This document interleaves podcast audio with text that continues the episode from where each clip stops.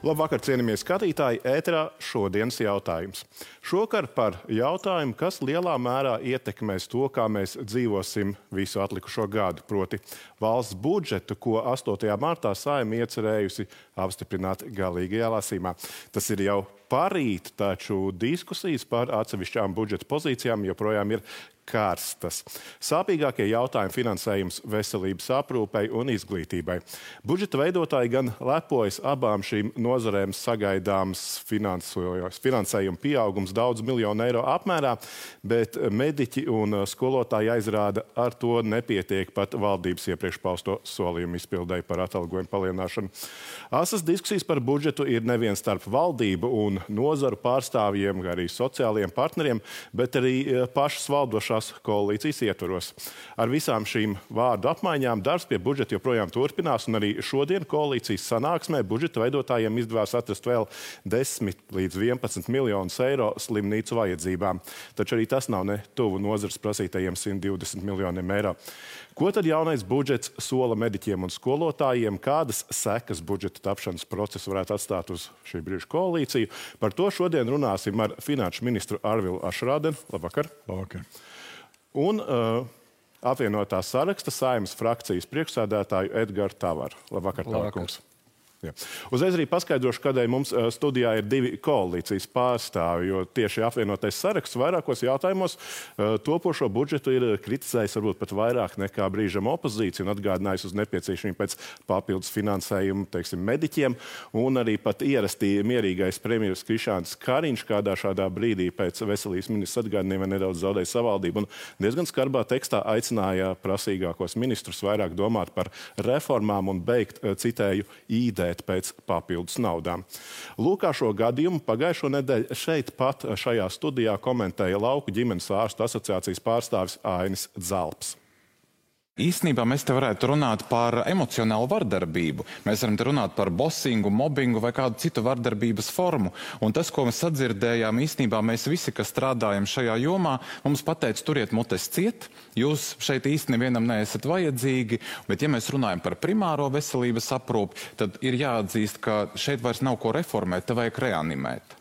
Šī nozare šobrīd ir grimstoša, un mums nespējam apmaksāt rēķinus un nespējam laikā un kvalitīvi sniegt pakalpojumus. Tad nav vairs ko reformēt, vajag reanimēt. Eh, tāpat arī šajā pašā sarunā Zelba kungs brīdināja, ka jau pavisam drīz situācija primārajā veselības aprūpē var kļūt tik kritiska, ka eh, gluži vienkārši nebūs ģimenes ārstu. Eh, pirmīt arī panorāmā redzējām sižetā, ka slimnīcas brīdina par to, ka var nākties pārtraukt plānveidu pakalpojumus. Varbūt tad, Ašrādien kungs, sāksim jūs, kāda varētu būt jūsu atbilde lauku ģimenes ārstu asociācijai un slimnīcām. Nu, vispirms es atvainotos par to, ka joprojām, šoreiz gan ne finanšu ministrijas dēļ, bet lauks ģimenes ārstiem nav pārskaitīta nauda par janvāru. Un, tā ir kaut kāda aizķeršanās veselības, attiecīgajā veselības ministrijas dienestā, un es ceru, ka tas nokārtosies ātrākajā veidā. Attiecībā uz pārējo es varu teikt, ka uh, šobrīd uh, budžetā ir veselības, veselības, veselības aprūpas finansējumam paredzēta papildus 85 miljoni. Uh, šobrīd mēs arī skatāmies atlikumus, kas ir no tātad apkuras uh, risinājumiem mēs esam atraduši papildus iespēju vēl nofinansēt papildus 11 miljonus, lai sektu apkuras izmaksas lielajām slimnīcām. Tāpat arī koalīcija ir vienojusies par to, ka uh, solidāri tiks pārskatīti pēc budžeta apstiprināšanas visi iespējamie valdības izdevumi. Tātad kopā mums budžets ir 14,7 miljardi. Iepriekšējā gadā mēs atradām budžetā, finanšu ministrija pārskatot budžeta izdevumus, atrada vairāk kā 100 miljonus eiro. Šodien arī bija diskusija, un mēs precizējam detaļas par to, ka ja atšķirībā kā bija iepriekš mehānisms, kad ministrijas šo naudu pārdalīja tā teikt, savām vajadzībām no vienas programmas uz otru, tad mēs esam izveidojuši mehānismu, kurā tad valdība solidāri lem par šīs naudas pārdali koalīcijas kopējām prioritātēm. Tā kā es gribu teikt, ka Nu, nav tā, ka veselības aprūpē nebūtu naudas. Tie ir 1,6 miljārdi. Tur ir ko meklēt. Tāpatās valdība meklē arī papildus resursus, ir piešķirta jauna nauda. Un es gribu teikt, ka mums ir kopā arī ļoti svarīgas prioritātes, ko mēs tomēr aizmirstam. Tās ir drošības prioritātes, kas bija finanšu ministrijai jānofinansē. Nu, par, par drošības sūdzību nav. Tāvar kungs, nu pats dzirdētais no finanšu ministra, jā, savā ziņā esat saņēmuši aizrādījumu par īdēšanu, bet pie mums studijā droši varat kritizēt un īdēt, un ja vien tas viss ir pamatoti. Kāds ir jūsu skatījums uz papildus finansējumu veselības nozarei? Gribētu pateikt, ka šis nav stāsts ne par īdēšanu, ne par vaidēšanu. Šis, šis ir stāsts par to, ka veselības aprūpē ir nepieciešams finansējums šodien. Neizslēdzot, protams, to, ka um, ir nepieciešama arī kāda zināma zinām uzlabojuma, kā jebkurā jomā, uh, lai kāpinātu efektivitāti. Mums svarīgākais ir, lai veselības aprūpas pakalpojumi ir reāli un faktiski pieejami katram Latvijas iedzīvotājam, um, jebkurā vietā Latvijā. Un mums ir otrs lokus, tas, ko mēs redzam, mēs redzam to, ka veselības aprūpas finansējums šobrīd tiešām nepietiekams, raugoties uz šiem augstiem inflācijas rādītājiem, raugoties arī tas, klausoties tas arī, ko Nulika Zalba kungs minēja šajā konkrētajā sižetā, par to, ka nepietiek veselības aprūpē finansējums jau šobrīd. Ne, un, ļoti būtisks problēmas ir saistībā ar, protams, ar energoefektivitāti, ar energorēķinu apmaksu. Zinu, ka daudz slimnīcas, kas saņēma šajos pīķa mēnešos šos rēķinus, tas ir te jau vairāk kā puse gada budžeta bija paredzēts atvēlēt tam. Medikamentiem cenas kāpušas, inflācija kāpus, ļoti daudz rādītāju. Un tāpēc mēs, veidojot šo valdību, Krišņāna Kariņa valdību, deklarāciju apņēmāmies, ka mēs tuvojamies šiem vismaz 12% no kopējiem budžeta um, ieņēmumiem. Un, ja mēs skatāmies salīdzinājumos datos, iepriekšējos gados gan jāpiemina, ka bijušas šīs ekstra naudas, kas ir bijušas Covid kad ir bijuši šie augstāki šie rādītāji, šie procenti, bet jāpiemina, šī, tur ir šī piezīme, ka bija um, Covid laiks, šo Covid naudu vairākus simt miljonu eiro pamatā saņēma uh, ārsti. Bet, ja mēs salīdzinājumos skaitļos redzam, tad šobrīd tie ir 10,8%.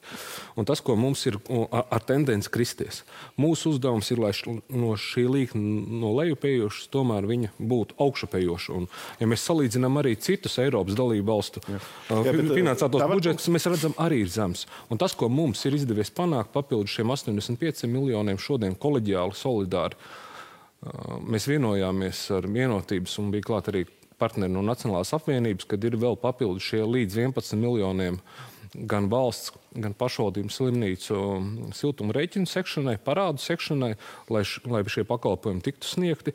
Un, mēs, un tas kas ir, bū, solis, un kas vai... ir būtiskākais? Būtiskākais ir tas, ka mēs vienojāmies solidāri, kā jau Ašādi un kungs Nulikā minēja, kad veselības aprūpē mēs visu šo gadu no iekonomētās naudas, budžeta naudas, budžets vairāk kā 14 miljārdu eiro, mēs liel, absolūti lielāko daļu solidāri un proporcionāli novirzam veselības aprūpē. Tie šodienas 10 vai 11 miljoni tā ir maza daļa. Cik saprotu no visām idejām. Vai ir iespēja vēl līdz trešdienai, līdz budžeta pieņemšanai, vēl pa kādu solīti pakāpties tuvāk tiem 12%? Mums šodien bija diezgan smagas koalīcijas sarunas. Mēs šobrīd skaņojam protokolu, to, kad mēs redzam šo ekonomiju potenciālajā budžetā no valsts, Kur jūs redzat no valsts puses. Pēc pieredzes valsts budžetā vienmēr rodas ekonomija. Valsts budžets 2023. gadam ir vairāk kā 14 miljardi eiro. Vienmēr ir kāds efektīvs vai neefektīvāks programmas, kuras nav bijušas nepieciešams realizēt, vai ir bijuši ietaupījumi un apropriācijas pārdalē. Mēs sēžamies ar ko koalīcijas partneriem pie galda un solidāri novirzam lielu daļu šo līdzekļu veselības aprūpē, lai veselības aprūpas pakalpojums reģionos visā Latvijā, kā arī lielajās universitātes slimnīcās būtu pieejams. Tas mums ir svarīgākais šobrīd. Paralēli tas, ko mūsu koalīcijas partneri aicina, veikt kādas papildus reformas. Protams, mēs esam gatavi skatīties arī, kur un kādas papildus reformas uh, ir veicamas, lai šis pakalpojums būtu pieejams un efektīvs. Jā. Uh, Ministrs kungs par papildus avotiem vēl. Es jau mēģināju teikt, ka uh, mēs jau arī, lai apliecinātu labo gribu, esam atraduši šo iespēju uh, finansēt apkurses rēķinus slim, lielajām nu, slimnīcām. Uh, Un papildus es gribu teikt, ka tiešām viss cieņa ministrei, kura apliecināja, ka viņi ir nāk, gatavi nākt ar būtiskām reformām. Viņi apstiprināja, ka līdz aprīļa vidum viņi nāks ar slimnīcas līmeņošanas reformu, kas bija iestrēgusi valdības koridoros ilgus gadus. Tāpat tās ministra apliecināja to, ka viņa, kas manuprāt ir pats svarīgākais, ir gatava šogad nākt ar jaunu finansējumu modeļu risinājumu, kas paredzētu ilgspējīgu šī veselības nozares finansējumu. Nu, līdz šim ministriem tas īsti nav izdevies. Un, ja mums to izdodas šogad atrisināt, es domāju, ka tad jau ir tā teikt, ka, kā saka, tautā labais gals uz augšu. Un, tad jau mums ir laba cerība redzēt, kā turpmāk mēs ar Bet šo nozaru varam tuvākajās strādāt. dienās, tuvākajās nedēļas papildus šiem šodien atrastajiem desmit miljoniem nekādu citu labu ziņu, acīm redzot, medicīnas nozarei. Nu, Es domāju, ka to ziņu ir pietiekami daudz. Nu, Restīvi jums jāstāsta pirmais. Ir, tātad valdība ir sastādījusi budžetu ar 4,2% deficītu. Eiropas komisija ir teikusi, labi, tā ir pieļaujamā robeža, bet uh, par 0,2% jūs pārsniedzat limitu. Tālāk jūs iet vairs nevarat. Tātad šis ceļš, ka mēs aizņemtos jaunu naudu vai iet dziļāk deficītā, nav iespējams. Tas, ko mēs varam darīt, ir pārdalīt esošos līdzekļus. Gribu atgādināt, ka valdības budžets ir 14,7 miljārdi. Tas ir milzīgs budžets.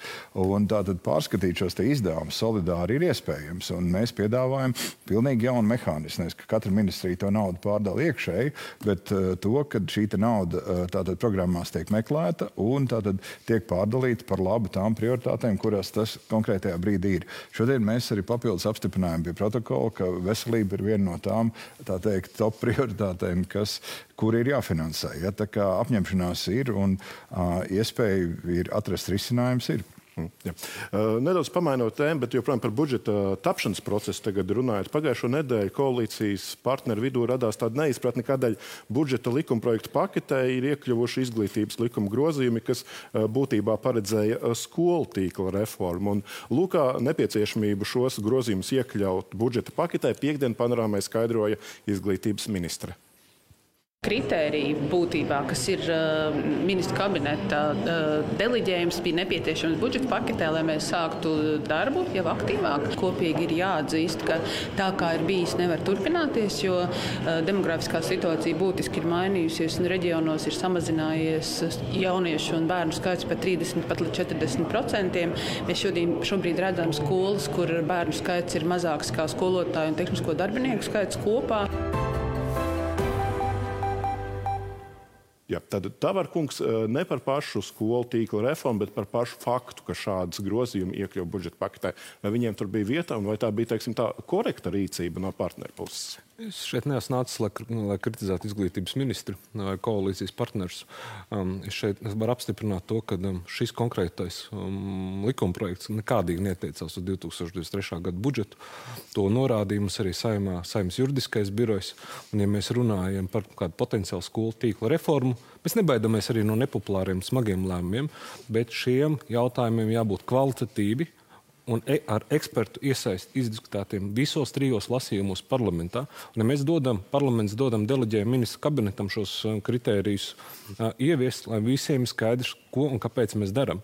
Mēs nevaram visas um, mazās skolas ārpus uh, pierīgas skatīt pēc vienas mērauklas. Ļoti dažādas situācijas ir pierobeža. Uh, ar Lietuvu un ir um, pierobeža Latgalē. Ir ļoti individuāls situācijas un ļoti individuāls stāsts. Mums ir mērķis, lai šī izglītības kvalitāte ir pietiekoši augsta. Jā. Un lai šīs zināšanas ir un lai jaunieši ir sagatavoti vidusskolā. Bet jautājums ir, cik ilgi šī reforma var tikt teikt, gatavota un neieviest? Tagad arī viņa nevar nobremzēta. Tikt, viņa nevar tikt gatavot uz karstām oglēm, uz otro lasījumu atnest un iedot un kopā ar budžetu nobalsot. Nē, mēs esam gatavi um, par to jautājumu runāt tik ilgi, cik tas būs nepieciešams, lai um, šādi, šādi vai savādāk grozījumi taptu. Bet vēlreiz es uzsveru, mēs nevaram visus Latvijas reģionus mērīt pēc viena viens mērauklis. Un cits starp vēlreiz jāatcaucās, ka mēs stādījām valdību. Mēs runājam, ka arī visā, visas pašvaldības mēs nevaram mērīt pēc vienotiem kritērijiem. Ir ļoti dažādas, dažādas situācijas. Ir pierīga, ir pašvaldības, kas ir tuvu lielākiem attīstības centriem, un ir Latvijas pierobeža, un ir Latgala, kur ir nepieciešams īpašs valsts atbalsts, tā skaitā izglītībā. Mēs paturām prātā, ja mēs aizslēdzam to mazo skolu pierobežā, Latgalē, tad mēs diezgan droši varam pateikt, paies daži gadi, un šajā konkrētajā pašvaldībā vai, vai, vai pagastā nebūs vairs jauno ģimeņu vispār. Bet vai šobrīd neizveidosies situācija, ka mēs saglabājam skolu, bet nevarēsim atļauties algot skolotājus? Ašarādena kungs, tad cik drīz tā skolu reforma ir jāveic, lai nerastos papildus problēmas? Nu, mums rīcības tempu uzliek šobrīd uh, izglītības darbinieku arotbiedrība, kura prasa uh, pietiekami ātri strādāt pie šī grafika. Uh, ar, kas ir tā, šī vienošanās, tādai, to, ka tas grafiks ir jāiesniedz, ir, ir, ir, ir vairāk vai mazāk pašsaprotami abām pusēm. Nu, šis būtu, šāds deleģējums būtu, kurā bija rakstīts nevis paši kriteriji, bet deleģējums ministrs kabinetam, ka šādi kriteriji jāizstrādā, būtu pavērs ceļu, lai ātrāk virzīties ar, ar šo jautājumu uz priekšu. Bet, nu, ņemot vērā to, ka mūsu apvienotā saraksta kolēģi ir nākuši ar ļoti lielu apņēmību reformēt gan tautsāmniecību, gan, gan pārējās sistēmas, esmu pārliecināts, ka mēs atradīsim kopsaucējus un pietiekami ātri virzīsimies uz priekšu. Nu, tā situācija ko mēs redzam, kur ir, ir Latvijā ir skolas, kur darbinieki ir vairāk nekā skolnieki. Nu, īsti mēs tā, tādā modernā pasaulē īsti mēs tā, tā, tā nevaram atļauties. Bet es piekrītu tam, ka primārais jautājums ir izglītības kvalitāte. Mēs redzam, nu, kaut vai šodien panorāmā bija sižets par, par juristiem un, un teiksim, tātad, ju, jurists sarīkoto profesionālo eksāmenu, kurā mēs redzam, ka knapi trešā daļa var izturēt šo te, pārbaudījumu. Nu, ir jādomā par kvalitāti ļoti nopietni. Starp citu, nu jā, budžeta veidošana mums šogad ir ievilkusies. Uh, objektīvi iemesli, protams, pagājušajā gadā vēlēšanas sekoja valdības veidošana un, un ja budžets parasti tiek pieņemts iepriekšējā gada nogalē, šogad mēs jau divus pus mēnešus esam nodzīvojuši ar tehnisko budžetu, vai redzat, ka tas eh, rada kādas problēmas un nērtības, un varbūt ir nākotnē jādomā par risinājumiem, lai budžetu varētu pieņemt eh, termiņā. Tā skaitā varbūt eh, saimnes vēlēšanas varētu rīkot nevis rudenī, bet tā kā Igaunijā šajā laikā. Tas otra, otra daļa būtu tāds drusku sarežģītāks politisks jautājums, bet to būtu vērts apsvērt. Bet attiecībā uz tehnisko budžetu pārmērīgas grūtības es neredzētu. Uh, Un man jāsaka, ka valsts uh, finanšu plānošanas sistēma ir attīstījusies tādā veidā, ka mēs apstiprinot šos te, uh, gan nākamā gada budžetu, gan divus gadus uz priekšu budžetu, ir, uh, ir teiksim, nodrošina valsts finanšu vajadzības nepieciešamā apjomā, un tādas liels pārāvums mēs neredzējām. Ilgāk gan vairs mēs nevaram vilkt, jo ir pietiekami daudz nozares, kurām ir vajadzīgs papildu finansējums, un tas budžets būtu, tā teikt, trešdien jānobalso. Tā var kungs, jūsu viedoklis par tehnisko budžetu?